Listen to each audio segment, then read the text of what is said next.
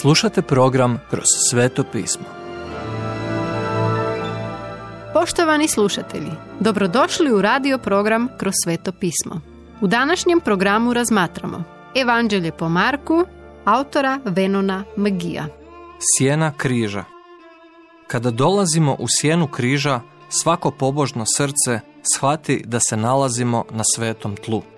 Sada je naime došlo vrijeme da Isus bude predan u ruke grešnika i da umre. Njegova će zemaljska misija završiti kada se ispuni proročanstvo. Prema križu idu i prijatelji i neprijatelji, ali različitim putovima. Religijski vladari tada odlučuju da će ubiti Isusa. Samo je pitanje vremena. Na večeri koja se održala početkom tjedna, Marija je učinila što je mogla da oda počast Isusu prije njegove smrti. Pomazala ga je naime za ukop.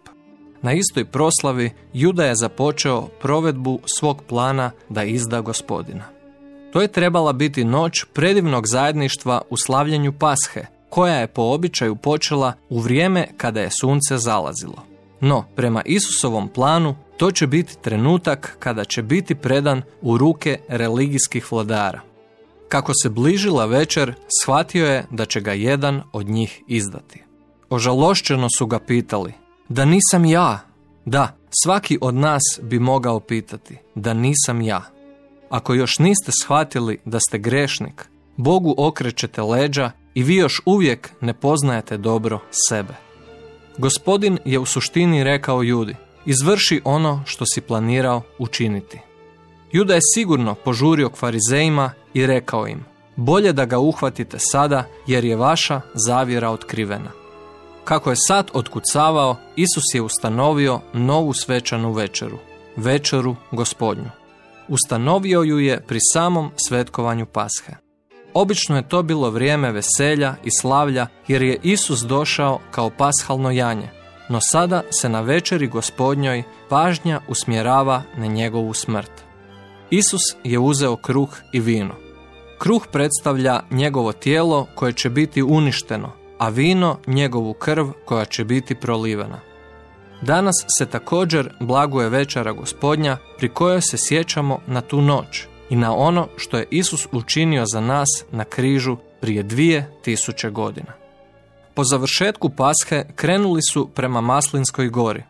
Dok su tako hodali, Isus im je govorio o svojoj smrti i planu da ih, nakon svog uskrsnuća, susretne u Galileji. Učenici su se sigurno osjećali zaprepašteno. Gecemanski vrt je bilo mjesto na kojem je Isus često boravio sa svojim učenicima. Stoga je i sada upravo tamo sa sobom poveo Petra, Jakova i Ivana. Tamo se trebao moliti i suočiti s duševnom borbom koja je bila velika, ako ne i veća od patnje koju je njegovo tijelo podnijelo na križu. Možda se tamo ponovno suočio sa Sotonom.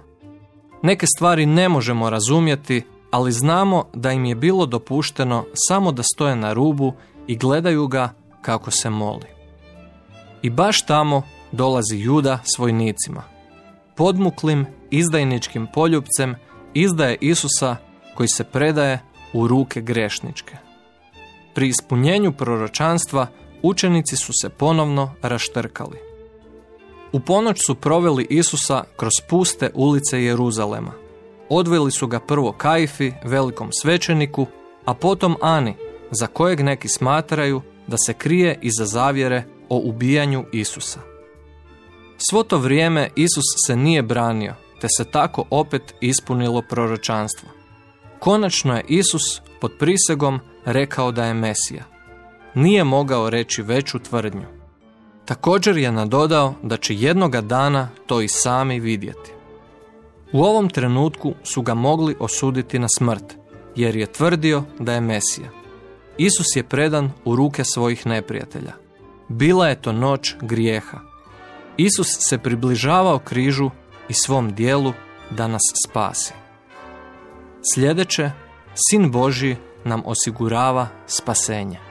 Poštovani slušatelji, emisiju Kroz sveto pismo možete slušati svakoga dana od ponedjeljka do petka na City radiju na frekvenciji 88,6 MHz na području Velike Gorice, odnosno Zagrebačke županije i na 104,9 MHz za područje dijela općine Lekenik, odnosno Sisačko-Moslovačke županije.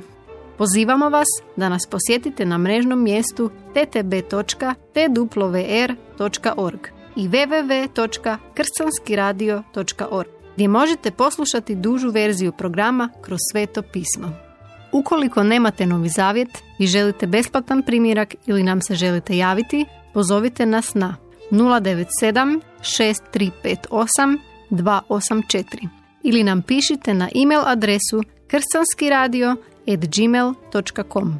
Do slušanja.